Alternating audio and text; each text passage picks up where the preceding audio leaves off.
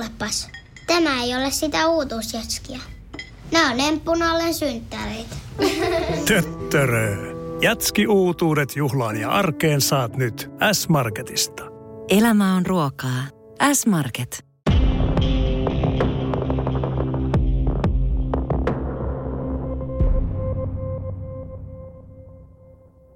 Tervetuloa kuuntelemaan Selviytyjät tarinoita elämästä haastattelusarjaa. Tänään meillä vieraana on Pinja Hakli. Ja Pinja on yksi niistä ihmisistä, jotka ovat kärsineet tai sairastaneet syömishäiriöitä. Ja tässä tapauksessa puhutaan anoreksiasta. Anoreksia on sairaus, joka koskettaa tänä päivänä todella monia niin teinityttöjä kuin teinipoikiakin ja miksei myös vähän vanhempiakin, kun eletään tämmöisessä ajassa, jossa, joka on aika ulkonäkökeskeinen. Instagramin kuvavirta täyttyy kuvista, joissa pitää olla kauniimpia, komeampia, nopeampia, vahvempi. Mutta mihin se pahimmillaan ajaa ihmisen? Ja tänään kysymme Pinjalta sitä. Terve Pinja. Moikka. Tuota, lähdetään vähän kelaamaan sun tarinaa tuolta lapsuudesta. Kerro vähän hieman sun lapsuudesta. Minkälainen se oli? No mulla oli tosi hyvä lapsuus. Mulla on neljä nuorempaa sisarusta, äiti ja isä. Ja niin, meidän meni kaikki tosi hyvin. Asuttiin silloin vielä Helsingissä ja tykkäsin käydä koulua ja mulla oli paljon kavereita ja kaikki oli silleen tosi hyvin. Minkälainen lapsi sä omasta mielestäsi olit? No mä olin vähän sellainen rasavilli, en kauheasti totellut sääntöjä ja olin vähän sellainen omalaatuinen. Miten sä näkisit sun perheessä? Minkälainen dynamiikka teidän perheessä oli? Meidän perhe on siitä jotenkin tosi semmoinen erikoinen, koska me kaikki välitetään ihan sairaasti toisistamme ja ollaan jotenkin tosi huolehtivaisia. Et meillä se jotenkin perhe on aina ollut se tärkein ja ihan ykkösasia. Eli vähän jopa semmoinen amerikkalaisesta leffoista tuttu. Joo. semmoinen kiiltokuva perhe. Joo. Tuota, miten sä kuvailisit sun vanhempias? Mm, no äiti on semmoinen, että hän teki töitä kotona, oli läsnä niin kuin oikeastaan ihan koko ajan. Ja isä sitten teki töitä vähän silleen muualla ja oli silleen vähän eri tavalla läsnä. Että sitten isän kanssa me tehtiin enemmän, mentiin kaikkialle ja äidin kanssa me oltiin enemmän sellaista perusarkea. Minkälainen suhde sulla on sun omiin vanhempiin? Tosi hyvä. Millä tavalla se näkyy? No äidin kanssa me jutellaan melkein päivittäin ja nähdään tosi usein, kun asutaan samassa kaupungissa. Mutta isän kanssa sitten nähdään vähän harvemmin, mutta jutellaan ja jotenkin on vaan kaikki välit tosi hyvin pysynyt. No jos mietitään sitä ö, sua ja sun suhdetta sun äitiis, niin minkälaisen naiskuvan sä olet omaksunut äidiltäsi? Noin niin kuin lapsena ja nuorempana.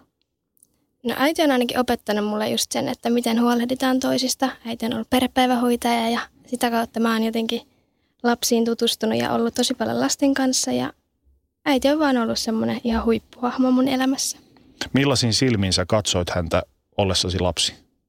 Varmaan aika silleen ihailevin, koska äiti kuitenkin oli se, joka oli mun elämässä eniten läsnä. Onko se muuttunut tässä vuosien varrella? Millä tavalla sä katsot häntä nyt? No edelleen ihan samalla tavalla. Miten jos mietitään sua ja sun ystäväpiiriä silloin, kun sä olit lapsi, niin kuinka sä kuvailisit sun ystäväpiiriä?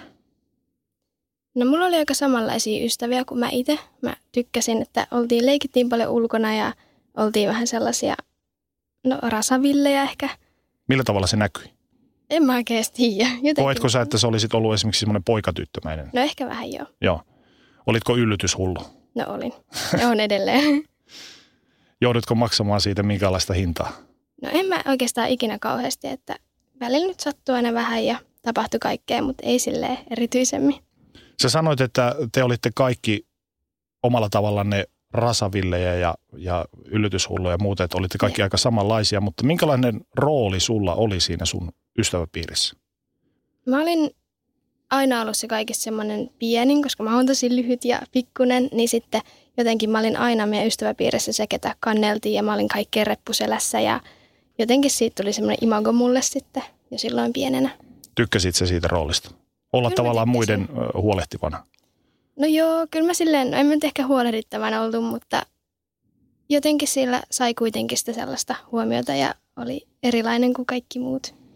Minkälaista se huomio oli, mitä sä sait, muuta kuin tuommoinen tavallaan positiivinen, kiva huomio? Oliko mitään muuta? No kyllä mä itteeni ärsytti, kun aina luultiin, että mä oon paljon nuorempi, mitä mä oon, koska mä olin niin pieni. Ja sitten jotenkin varsinkin yläasteella olisi hirveästi halunnut olla, että ei ihmiset luule, että on niin kuin monta vuotta nuorempi, mitä on. Kun puhuit, että olit semmoinen rasavilli, niin kuinka aktiivinen sä olit lapsena, jos mietitään esimerkiksi liikunnallisuutta tai vastaavaa? No siis olin tosi aktiivinen, tykkäsin liikkua ja olin oikeastaan aina ulkona liikkumassa. Et harvemmin sitten leikittiin sisällä mitään ihan perusleikkejä, että kyllä mä tykkäsin tosi paljon liikkua. Oliko sulla mitään suosikkiurheilulajeja tai harrastuksia tai muita vastaavia? No jossain vaiheessa mä harrastin tanssia ja sitten mä vaan tykkäsin olla ulkona, että se oli ehkä se, että ei ollut silleen mitään kunnon harrastuksia. Jos mietitään sun lapsuutta, niin minkälaisilla adjektiiveilla sä kuvailisit sitä? No hyvä, rakastava ja ehkä semmoinen aika perus. Ei ollut mitään sen kummempaa. Tasapainoinen. Joo. Sitten jossain kohtaa, ihan niin kuin kaikki muutkin suomalaislapset, sä menit kouluun. Joo. Miten sä kuvailisit sun kouluvuosias? Ne oli aika samanlaisia kuin ennen kouluakin, niistä mä vähän sanoinkin, että koulussa olin se semmoinen, jota aina kanneskeltiin ja olin koulussakin semmoinen ihan niin kuin perus. En mitenkään kauhean hyvä, mutta en sitten ehkä ihan niin kuin huonoinkaan. Olit sä innokas oppilas? No koulu oli vähän semmoinen pakollinen asia, en ihan hirveästi tykännyt, mutta sitten taas toisaalta siellä näki kavereita ja oli ihan silleen suht kivaa. Oliko sun kohdalla koskaan mitään koulukiusaamista? Eipä oikeastaan ollut. Mistä sä luulet, että se johtuu, ettei ollut? No mulla oli niin hyvä se mun kaveripiiri, että ei ne oikeastaan tullut mitään sellaista, että miksi olisi kiusattu tai mitään tällaista. Aikaa kuluu ja jokainen meistä vanhenee omana aikanaan. Minkälaisia sun esiteinivuodet oli? Me muutettiin no, yläasteen puolessa välissä, että se oli ehkä semmoinen niin vähän vaikeampi juttu, että muutettiin paikkakunnalta toiselle ja sitten vaihtui koulu ja kaverit vaihtu.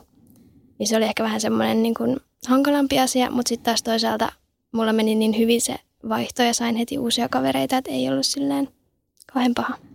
Sulla ei ollut mitään esiteini- tai teini-ikään kuuluvaa kipuilua? No ei. Eli olet kaikin puolin saanut elää ihan turvallisesti? Joo. Entä sitten kun vaihdoit paikkakuntaa, miten se vaikutti sun minäkuvaan? No musta tuli ehkä vähän epävarmempi, koska ei ollut niitä tuttuja ihmisiä, kenen kanssa oli kasvanut sen koko niin kuin lapsuuden, vaan sitten piti taas luoda se imago uudestaan ja tutustua uusiin ihmisiin. Millä tavalla sä muutit sitä sun imagoas? Mm, no yhtäkkiä mä en ollutkaan enää se niin kuin sama Pinja, mikä mä olin ollut kaikille niin kuin monta vuotta. Että se oli vähän sellaista etsiskelyä. En oikein tiennyt, kuka mä oon ja minkälainen pitäisi olla. Millä tavalla se näkyy sun käytöksessä? Yläasteella mä sain semmoisen yhden hyvän ystävän, jonka kanssa mä vietin tosi paljon aikaa, mutta sitten mä en ehkä tutustunut niin silleen hyvin muihin ihmisiin, että sitten mä niin turvauduin siihen yhteen ja jäin vähän sille ehkä ulkopuolelle kaikista muista asioista, koska ei ollut sellaista niin enää niitä tuttuja ihmisiä ympärillä. Miten sä koet, kuinka paljon tuommoiset ulkopuoliset vaikuttimet vaikutti sun minäkuvas muutokseen? Paljon oli sisäsyntystä ja kuinka paljon oli ulkoapäin tulevia vaikutteita? No jotenkin mä uskoisin, että enemmän niin ne ihan sisältä olevat asiat vaikutti.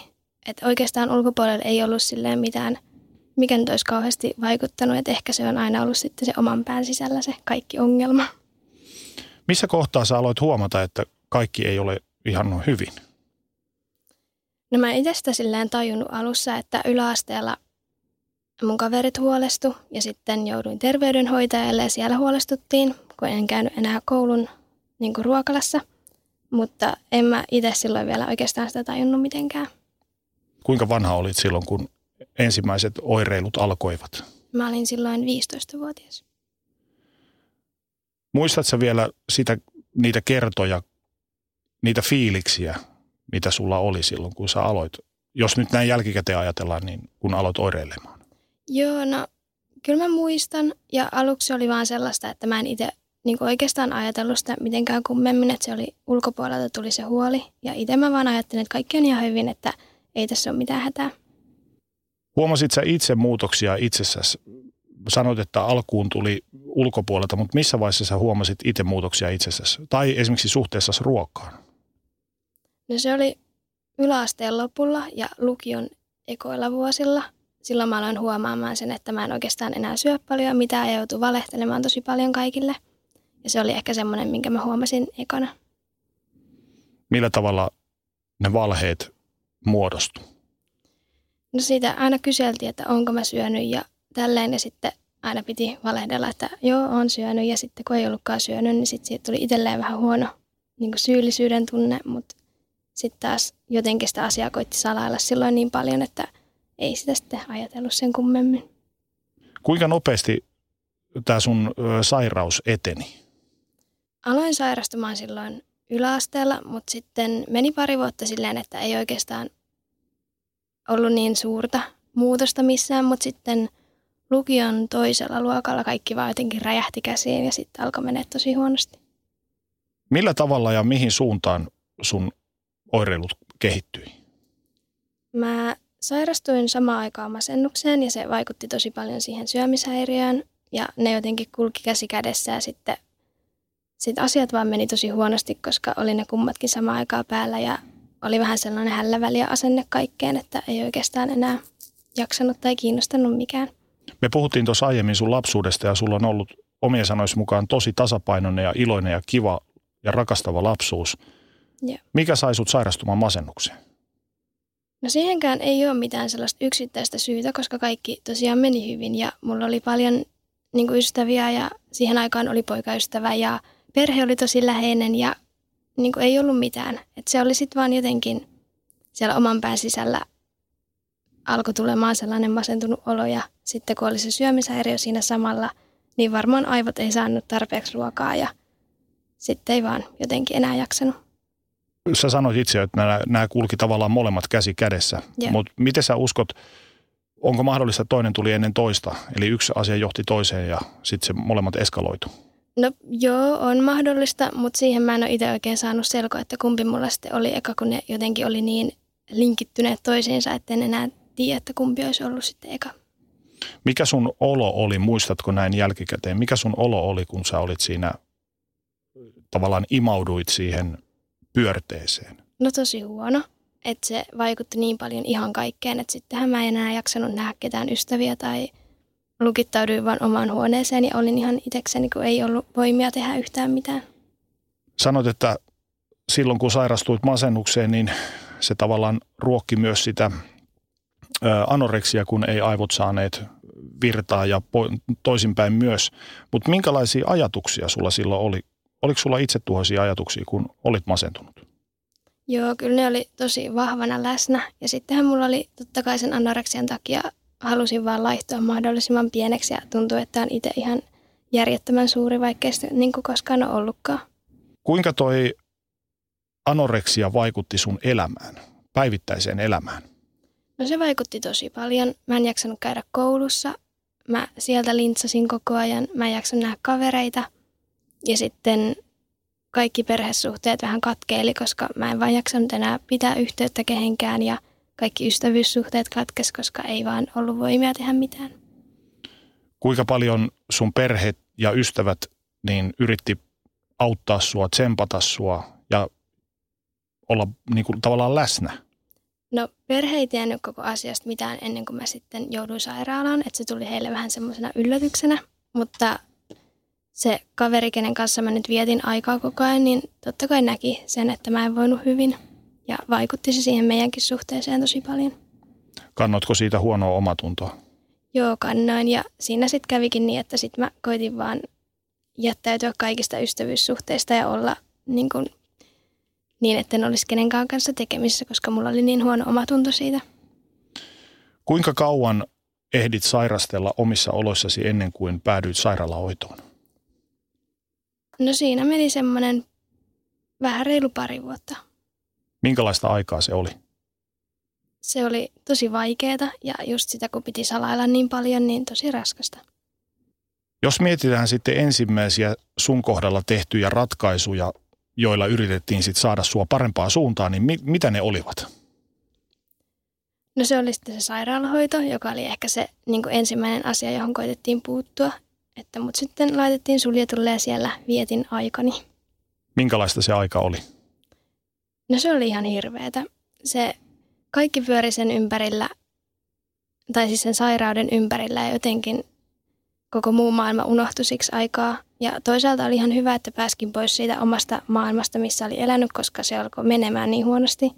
Mutta sitten taas toisaalta oli ihan hirveätä olla siellä lukittuna niin kuin pois siitä omasta maailmasta ja tutuista ihmisistä. Sut passitettiin sairaalaan, niin minkälaisessa fyysisessä ja henkisessä kunnossa sä olit päätyessäsi sinne? No ekan kerran, kun mä jouduin sairaalaan, niin fyysisesti olin, tai en ollut läheskään niin paha, mitä olen joskus ollut, mutta henkisesti olin, tai voin tosi huonosti. Olin ihan loppu ja tuntui, ettei vaan niin elämä ollenkaan ollut mua varten. Minkälainen tapahtumaketju tarvittiin siihen ennen kuin sä heräsit sairaalasängyltä? Kaikki kävi oikeastaan tosi nopeasti siinä, kun mä jouduin sinne sairaalaan ja yhtäkkiä mä vaan olin siellä ja sittenhän mä olinkin siellä tosi pitkään. Tuliko se tämmöisen intervention välintulon kautta? Joo, mä jouduin sairaalaan yliannostuksen takia ja sieltä sitten laitettiin Kellokosken sairaalaan. Avaa vähän tuota yliannostusta. Mitä tapahtui? Mulle vaan tuli sellainen fiilis, että mä en tätä elämää enää kestä ja en niin kuin vaan selviä enää päivästäkään. Ja ajattelin sitten, että helpompi ratkaisu vaan olisi lähteä kokonaan pois ja se ei sitten mennytkään ihan niin ja heräsinkin sitten sairaalasta. Kuinka paljon ennen tota niin sulla oli ollut lääkkeiden tai päihteiden kanssa ongelmia tai niiden käytössä ongelmia? No ei, päihteet ei oikeastaan ollut mikään ongelma, että söin masennuslääkitystä tai mulla oli masennuslääkitys, mutta ei nyt silleen erityisemmin. Mitkä oli sun ensimmäiset ajatukset, kun sä heräsit sairaalasta, tajusit olevasi siellä? No, toisaalta mä olin tosi pettynyt siitä, että, että mä vielä olin täällä, mutta sitten taas toisaalta tosi helpottunut, koska siis mä tiesin, että nyt tämä elämä jotenkin tulee muuttumaan ja mun ei tarvi enää yksin jaksaa niitä kaikkia asioita. Jos mietitään sitä, että sulla oli päällä sekä syömishäiriö että masennus, kun jouduit sairaalaan, niin kumpi määritti enemmän elämässä tuolloin? No nyt on kyllä vaikea sanoa yhtään mitään, koska ne oli kummatkin niin vahvana läsnä, että en oikeastaan tiedä. Kumpaan sait enemmän hoitoa tai parempaa hoitoa? Sairaalassa sain hoitoa ihan vaan siihen, että pysyin hengissä. Että en silleen sen kummempaa hoitoa niin kuin saanut siinä alussa, koska olo oli niin huono, että ei voinut mitään muuta oikein ajatella kuin sitä, että katsotaan vaan, että mä pysyn elossa ja syön sen verran, että en siihen kupsahda. Mikä sun ennuste oli pahimmillaan? No pahimmillaan mulle sanottiin, että en tule selviämään, että on ihan, niin kuin, että pelätään, että sydän pysähtyy ihan koska vaan. Minkälaisessa kunnossa sä olit tuolloin? Silloin mä olin tosi huonossa kunnossa. Se oli sitten pari vuotta myöhemmin, kun olin joutunut ekan kerran sairaalaan ja olin syömishäiriö, syömishäiriöihin erikoistuneella osastolla ja siellä sitten sanottiin, että nyt on kyllä ihan semmoinen tilanne, että tuskin tulee niin selviämään, että ei ole kauheasti toivoa annettu. Kuinka paljon painoit? No mä en halua painolukemia sanoa, kun kuitenkin se on semmoinen asia, mitä syömishäiriöistä vertailee niin paljon. Joo, Mutta ymmärrän, ymmärrän. Mietitään sitä, että sä jouduit suljetulle osastolle ja silloin ensimmäisiä kertoja, niin minkälainen kokemus se sulle oli? Mitä se teki sinulle? No se oli aika silmiä avaava, koska kuitenkin mun lapsuus oli niin hyvä, enkä ollut edes ikinä ajatella, että tuommoisia paikkoja olisi olemassa tai että ikinä tulisin itse joutumaan.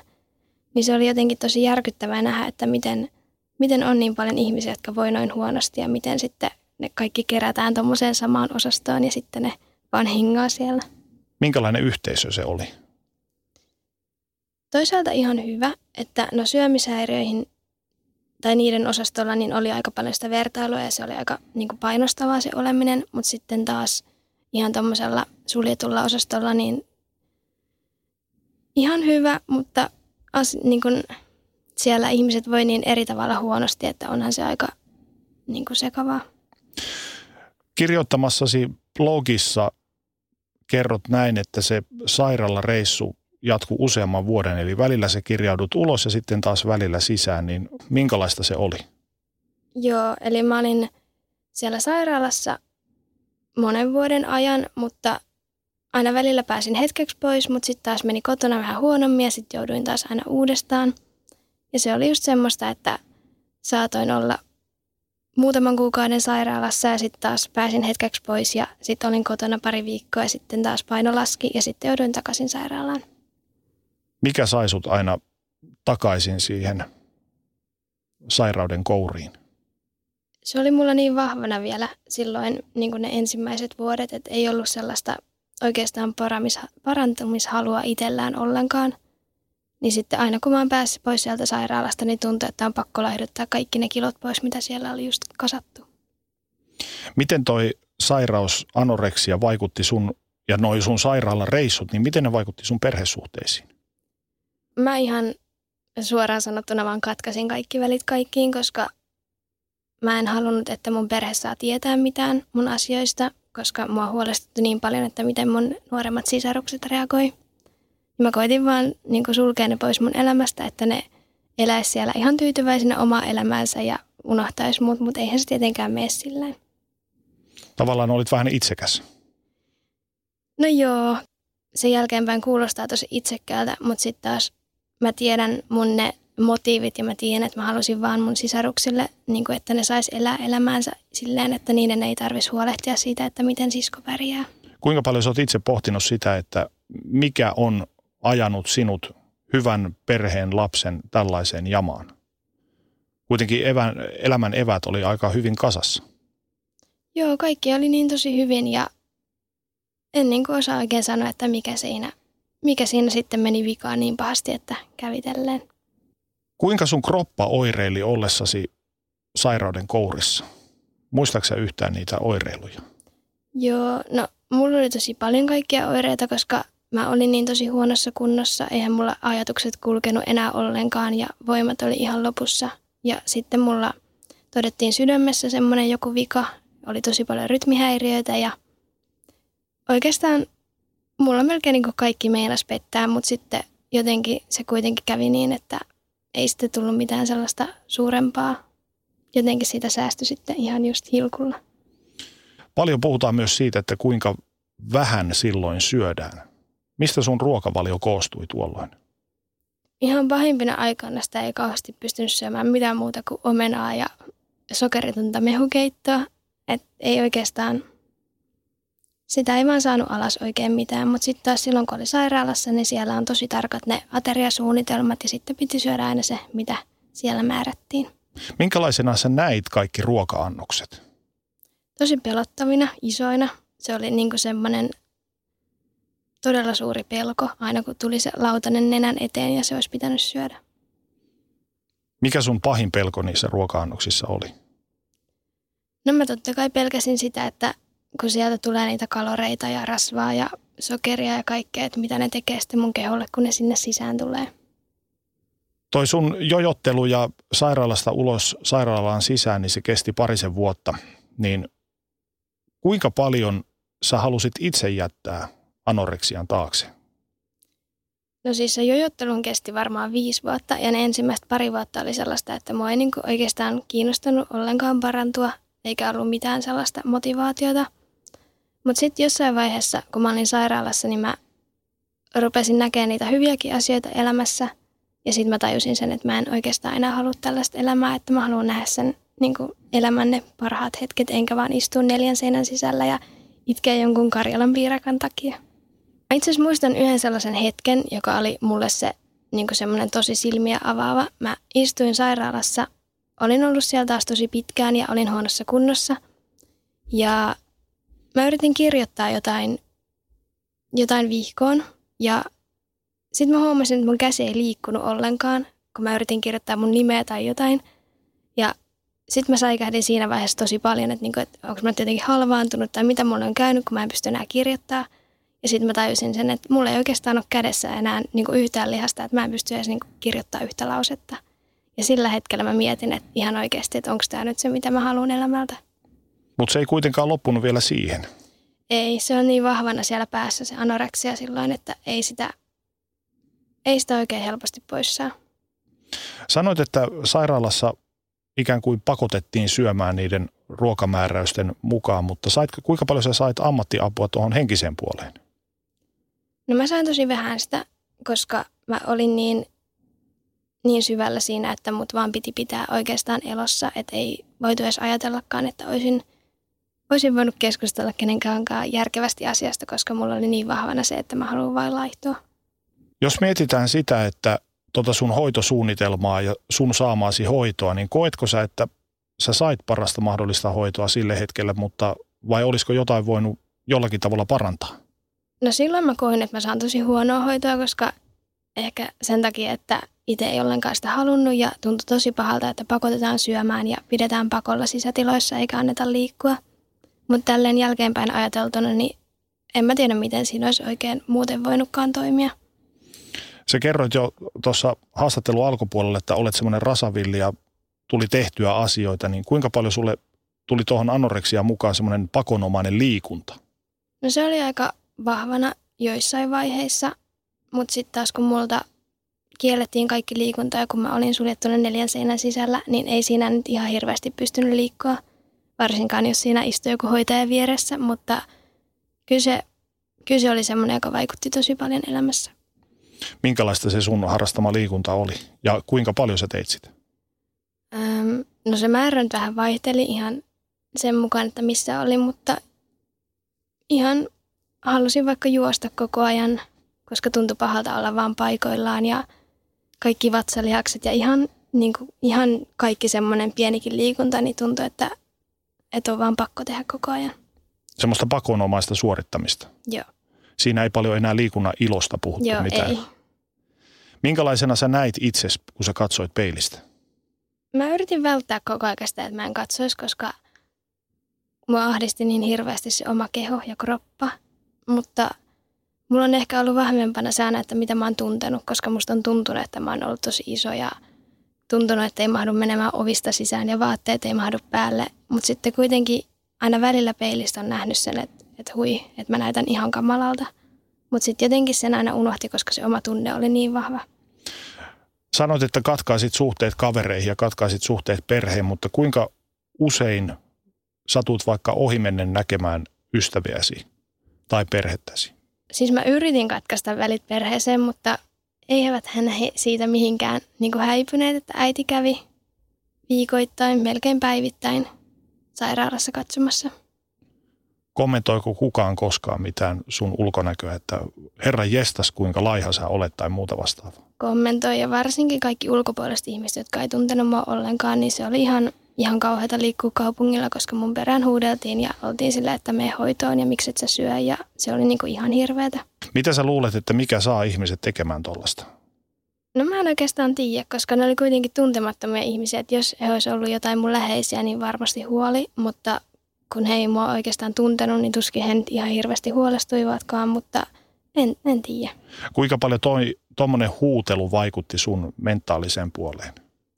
No en mä kyllä halunnut missään kulkea, koska oli jotenkin niin semmoinen, tai hävetti tosi paljon se, miltä näytti, vaikka tiesi kuitenkin, että ei se nyt sinänsä ollut ihan oma vikakaan, kun on se anoreksia, mutta en mä siitä kyllä yhtään tykännyt, että olisi pitänyt kulkea jossain ihmisten ilmoilla.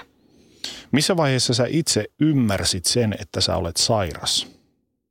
En ainakaan ihan vielä silloin, kun joutui niin kuin ekoja kertoja sairaalaan. Kyllä siihen meni vähän enemmän aikaa, mutta sitten en oikeastaan edes tiedä, koska sen sitten itse näki. Mutta kyllä sitä yritti kieltää tosi pitkään, mutta sitten jossain vaiheessa se vaan ehkä hyväksyi, että okei, ei tämä nyt ehkä ole ihan tavallistakaan.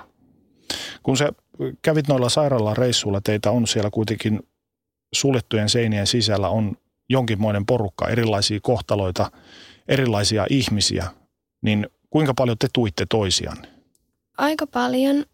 Toisaalta siellä oli hirveä vertailu koko aika ja kaikki vähän niin kuin kilpailu keskenään, mutta sitten taas siellä oli ihmisiä, jotka tuki ja jotka oli eri vaiheessa siinä paranemisessa ja ehkä halusi itse parantua ja koitti tsempata siihen, että mäkin haluaisin. Minkälaista kilpailua oli keskenään? Painon kanssa oli kilpailua ja ruokamäärien kanssa, kun kuitenkin se liittyy niin paljon siihen ulkonäkökeskeisyyteen tai siihen, että millainen se oma kroppa on ja millainen muiden kroppa sitten oli, kun sitä vertaili, että minkä kokoinen itse on verrattuna muihin ja ruokamääriin, koska kaikilla oli eri ruokamäärät.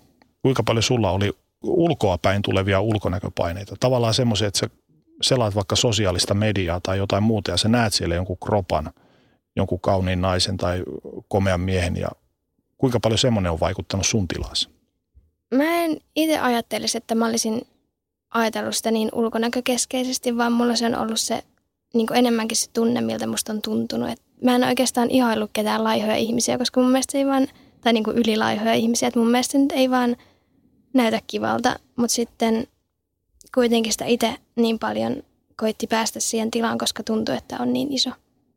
Jos mietitään tuota teidän yhteisöä noissa sairaaloissa, niin kuinka paljon sä ystävystyit muiden syömishäiriöistä kärsivien kanssa? Pakollahan siinä ystävystyy jonkun verran, mutta sitten kaikki on kuitenkin niin huonossa tilanteessa, että ei siinä ihan hirveästi jaksanut niin luoda mitään uusia ystävyyssuhteita. Opitko sä heiltä mitään? Kyllä mä opin ja jotenkin kun siellä ollaan niin tiiviisti, niin kyllä sitä oppii välittämään heistä. Ja kyllä siitä tuli semmoinen toisenlainen perhe. Ja varsinkin silloin, kun olin nuorempien kanssa samalla osastolla silloin alle 18-vuotiaana, niin niistä ihmistä tuli tosi tärkeitä ja heidän kanssaan vietin paljon aikaa.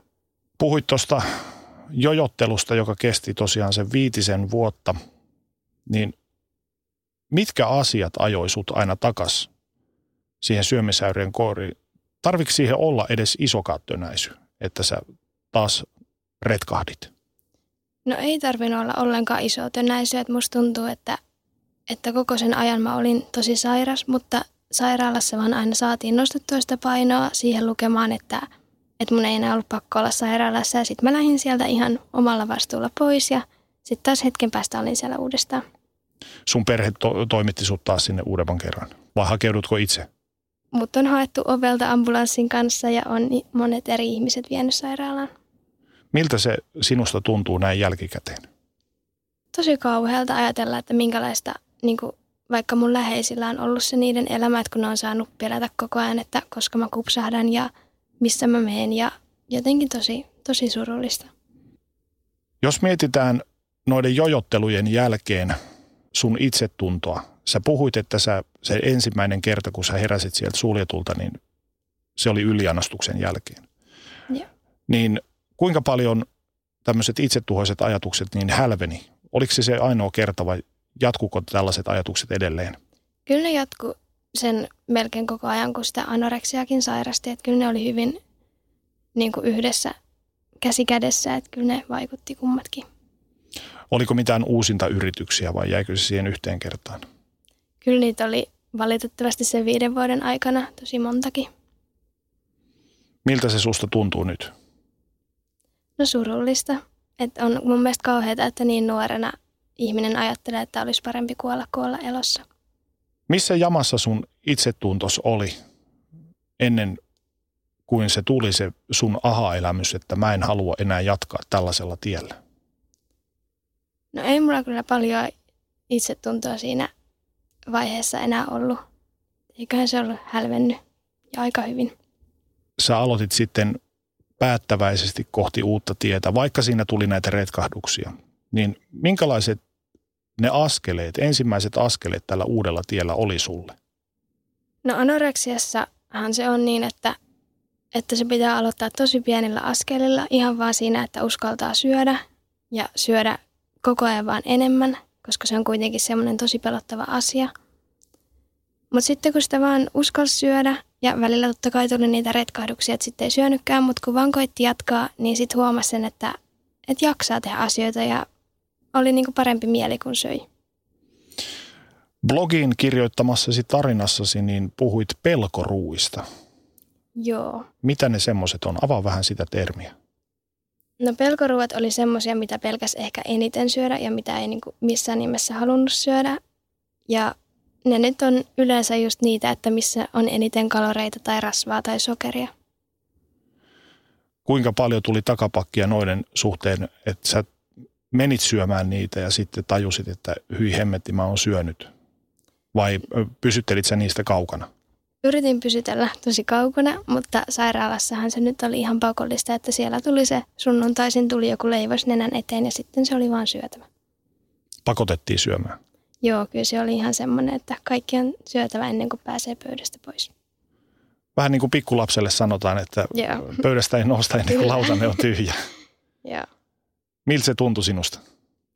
No mun mielestä se oli ensinnäkin tosi nöyryttävää, koska mäkin olin sitten jo yli 20 silloin, kun olin viimeisen kerran sairaalassa. Ja mua vaan ärsytti ihan sikana se, että joku käskee mun syömään sen leivoksen, jos mä en halunnut. Kuinka paljon ja keneltä sä sait tukea silloin, kun lähdit uudelle tielle ja halusit parantua? No mä oon aina saanut mun perheeltä tosi paljon tukea. Ja ehkä semmoinen suurin asia, joka mulla vaikutti, oli se, että mä löysin uusia ihmisiä elämään, jotka, jotka sitten ei ollut itse välttämättä, tai eivät olleet siinä anoreksiassa olleet, koska kaverit kuitenkin koostui siinä vaiheessa aika paljon niistä, ketä oli tavannut sairaalassa. Ja sitten kun tuli niitä uusia ihmisiä, niin sitten näki sen, että miten elämä oikeasti voikin olla ihan kivaa. Kuinka paljon sä sait semmoista kouriin tuntuvaa tukea ammatti-ihmisiltä? Joo, sain sitäkin. No sairaalassa oli muutamia tosi ihania hoitajia, jotka jaksoi aina tukea ja tsempata mua. Ja se oli ehkä se, mikä niinku kannatteli sen koko sairaala jaksojen ajan. Minkälainen apu auttoi sua kaikista eniten? Ihan vaan se, että oltiin läsnä ja koitettiin tukea siinä syömisessä, kun se oli niin vaikeaa. Ja ihan vaan se, että näytettiin, että elämässä on kiva juttuja. Varmasti monelle ulkopuoliselle anoreksia näyttäytyy ehkä, sanotaanko näin vahviten, iltapäivälehtien otsikoissa, kun puhutaan jostain Hollywood-tähdestä, että hui kauhistus, katso kuinka laiha hän on. Joo. Niin miten sä itse näet ton polun kulkeneena niin tällaiset otsikot ja tällaisen uutisoinnin? Mun mielestä on kauheata, että ihmisten ulkonäköä tai siitä niin kuin jutellaan ja kauhistellaan, koska jo kaikilla on ne omat asiat elämässä ja se ei sitä yhtään hyödytä, että sitä ulkonäköä kommentoidaan ja nostetaan se jotenkin esille. Sun ensimmäiset askeleet uudella tiellä ja parantumisen tiellä olivat vähän kuoppaisia, mutta jossain kohda- kohdassa sä löysit sitten sen todellisen avun ystäväsi kautta. Joo, mä löysin oikeastaan montakin sellaista apua, jotka niin kuin auttoi mua eniten. Mä tutustuin yhteen ihmiseen, joka, joka oli kanssa seur- siis sairastunut anoreksiaan ja, ja sitten hän koitti neuvoa kaikilla keinoilla, että miten siitä pääsisi pois, koska siinä vaiheessa mäkin olin jo siinä vaiheessa, että haluan parantua. Mikä se oli se ohjelma, mi- mihin sä päädyit sitten loppuviimein? Tämmöinen kuin Minnie Maud.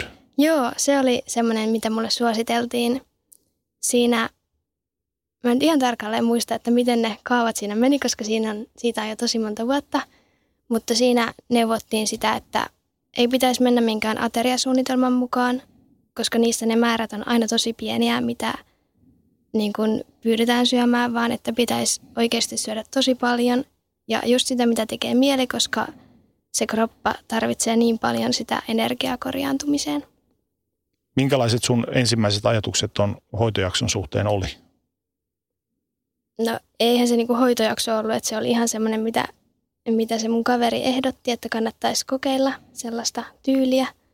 Ja totta kai se pelotti tosi paljon, koska oli elänyt sillä, että koittaa syödä mahdollisimman vähän, eikä niin, että koittaa syödä niinku enemmän kuin pitäisi.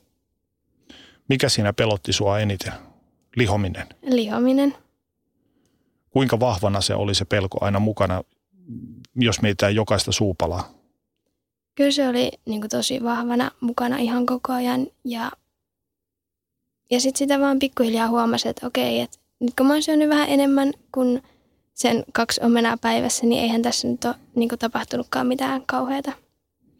Kuinka kauan meni ennen kuin sä koit olevas edes jollain tavalla voiton puolella? Mm, no, mä huomasin sen ehkä joskus muutama vuosi sitten, että sitten alkoi tuntua siltä, että on enemmän niitä hyviä hetkiä kuin huonoja hetkiä. Kuinka sä ylitit sun suurimmat vastoinkäymiset, suurimmat semmoiset esteet tuolla tiellä? Oliko se tahdonvoimaa, sisua, ystävien tukea, perheen tukea, millä tavalla?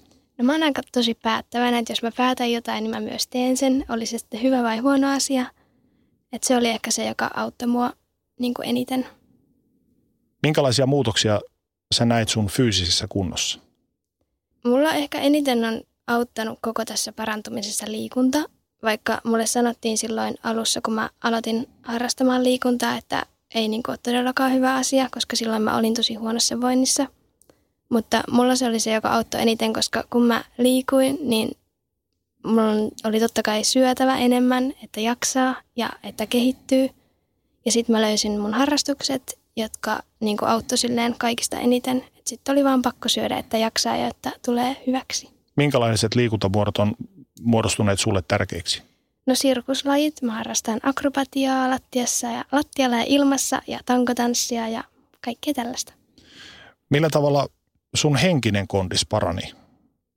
Menikö sekin tässäkin kohtaa käsi kädessä, että samalla tavalla kuin sun fyysinen kunto paranee, niin myös henkinen kunto paranee? Joo, se meni kyllä ihan silleen käsi kädessä, että sitten kun oli syönyt ja oli kivaa tekemistä ja oli niitä harrastuksia ja kavereita, niin sitten se niin kuin henkinenkin kunto meni tosi paljon ylemmäksi. Oletko voittanut jo myös masennuksessa? Joo, on. Kumman paraneminen oli oleellista sun kokonaisparantumisen kannalta? Kumpi oli ennen, muna vai kana? Mä sanoisin, että ensin täytyy saada se ravitsemus kuntoon ennen kuin pystyy käsittelemään niitä asioita, jotka on vaikuttanut masennukseen. Miltä se paraneminen, paraneminen tuntui? Tuliko semmoisia isoja harppauksia vai etenikö se pikkuhiljaa? Se teki kumpaakin. Meni pikkuhiljaa, välillä tuli isoja harppauksia ja sitten taas tuli välillä isoja harppauksia taaksepäin, mutta vähän kumpaakin. Miten sitten ne takapakit, niin tuliko niistä sulle toivotonta fiilistä, että ei tämä tule onnistumaan vai löysit sä itsestäsi voimaa? Tuli tosi paljon sellaisia fiiliksiä, että ei tämä ei niinku vaan sovi mulle ja mä en pysty tähän elämään ja mä en pysty parantumaan ikinä. Mutta sitten taas tuli niitä parempia päiviä ja sitten oli silleen, okei, okay, jes, mä pystyn tähän. Miten toi sun tie parempaan suuntaan, niin miten se näkyy sinusta ulospäin? No mä aloin löytää takaisin sen oman piirteen itseni, koska mä olin ollut kuitenkin tosi monta vuotta semmoinen vähän tunteeton ja ei oikein mikään tuntunut miltään. Ja sitten yhtäkkiä musta tuli taas se semmoinen hauskuuttaja ja niin kuin iloinen. Miten sä koet, mitkä tekijät auttoi sua sun paranemisprosessissa? Tärkein oli se liikunta ja se, että löytää sellaisen jutun, joka on se oma, josta tykkää, joka saa sut näkemään sen, että elämässä on hyviä asioita ja joka vaan saa sut haluamaan elämään enemmän kuin kuolemaan. Minkälainen sun tilanteessa on tällä hetkellä? No tosi hyvä. Mä teen sellaista työtä, mitä mä rakastan ja mulla on ihania ihmisiä ympärillä ja mä en oikeastaan edes tiedä, mikä voisi olla silleen paremmin enää. Miten sä näet sun oman tulevaisuutesi? No se onkin vähän jännä, koska mä en oikeastaan yhtään tiedä, että mitä kaikkea niin tulevaisuus tuo. Mulla on ihan hirveästi kaikki haaveita ja unelmia, joihin mä teen joka päivä työtä, että mä saavuttaisin ne joskus. Jos mietitään yleisellä kantilta syömishäiriöitä ja tässä tapauksessa sun tapauksessa anoreksiaa ja myös sitä masennusta, joka kulkee vähän niin kuin varmaan monissa tapauksissa käsi kädessä yeah. anoreksian kanssa, niin millaisilla merkeillä ulkopuolinen voi tunnistaa sen, että esimerkiksi hänen lapsellaan voi olla mahdollisesti jotain vaikeuksia? No se on siitä tosi salakavala niin kuin sairaus, että sitähän ei välttämättä huomaa pitkään aikaan ennen kuin se sitten menee niin pahaksi, että lapsi vaikka laihtuu tosi paljon tai ei suostu enää syömään mitään. Että sen pystyy niin hyvin kuitenkin salata ja valehtelemaan niillä asioilla, että on syönyt ja kaikki on ihan hyvin ja sitten oikeasti voi mennä jo tosi huonosti. Mutta kuinka nopeasti tuollaiseen pitää puuttua? Mun mielestä siihen pitäisi puuttua ihan saman tien, koska mitä aikaisemmin sen huomaa, niin sitä helpommin siitä on päästä sitten lopulta eroon. Millä tavalla tuohon pitäisi puuttua? Siitä pitäisi totta kai jutella ja saada se tajuamaan se sairastunut, että, että hän tarvitsee apua, koska sitä ei kuitenkaan alussa tajua itse. Ja se on tosi vaikea sanoa, mikä toimii kaikille tai niin kuin joillekin. Et mulle se oli hyvä, että mä jouduin sitten sairaalaan, koska siellä sitten ihan varmasti katsottiin se, että, niin kuin, että mä pärjään ja syön. Mutta taas sitten joillekin sopii se, että ne on kotona ja vanhemmat vaikka auttaa siinä syömisessä tai on joku, joka tukee. Minkälaisia neuvoja sä antaisit ihmisille, jotka ehkä tällä hetkellä kuuntelee tätä? Koska anoreksiahan on semmoinen, että se ei varmasti katso ikää eikä sukupuolta. Niin. Että se ei ole mikään teini, teinisairaus sinällään, että yhtä lailla myös vanhemmatkin ihmiset voivat siihen sairastua tunnistamatta sitä, että mulla on anoreksia. Niin minkälaisia neuvoja sä antaisit sellaisille ihmisille, jotka ehkä ajattelevat, että no kyllä mä tällä parilla salatilehdellä tai parilla omenalla pärjään ja pystyn suorittamaan asioita? No mä haluaisin vaan sanoa sen, että pitää miettiä, että jos kaikilla on vaan tämä yksi elämä, että haluuko sen oikeasti käyttää siihen, että sä elät sillä kahdella salaatinlehdellä ja voit huonosti vai haluatko se oikeasti elää täysillä ja nauttia elämästä? Me puhuttiin jo alu, jokin aika sitten siitä, että tästä ulkonäkökeskeisyydestä ja ulkonäköpuheista, mitä mediassa ja muussa on. Kuinka paljon sun mielestä sosiaalinen media vaikuttaa ihmisten niin kuin minä kuvaan omasta fyysisestä olemuksestaan? Kyllä se varmasti vaikuttaa tosi paljon, koska se on kuitenkin koko ajan vähän tapetilla ja arvostellaan muiden ulkonäköä ja kroppaa ja kaikkea. Mutta sitten taas toi on kuitenkin niin semmoinen päänsisäinen niin kuin sairaus, että siihen vaikuttaa varmasti tosi monet muutkin asiat kuin vaan se niin kuin media tai muiden ihmisten mielipiteet. Mitkä ovat ne tärkeimmät asiat, mihin ihmisen tulisi tarttua siinä vaiheessa, kun kokee olevansa umpikujassa? Minkälaisia muutoksia pitäisi tehdä? No pitäisi hakea apua, koska yksin on tosi vaikea jaksaa ja pärjätä ja sitten niiltä ulkopuolisilta ihmisiltä saa sitä apua ja vähän tsemppiä, että pääsisi sieltä nousemaan. Niin se on ainakin se. Kiitos Pinne ja kaikkea hyvää. Kiitos. Kuulepas, tämä ei ole sitä uutuusjatskia. Nämä on emppunallen synttäreitä. Töttörö. Jatski uutuudet juhlaan ja arkeen saat nyt S-Marketista. Elämä on ruokaa. S-Market. Lainatarjous. Muuttohommi. Bonkis. Polvimaaha. Bonkis. Polttereissa. Bonkis. Leitsikaut. Bonkis. Autokaupoil. Bonkis. Hääyö. Bonkis. Kaikki uusi. S-pankki. Pyydä asuntolainatarjous tai kilpailuta nykyinen lainasi osoitteessa s-pankki.fi ja rahaa jää muuhunkin elämiseen. S-pankki. Enemmän kuin täyden palvelun pankki.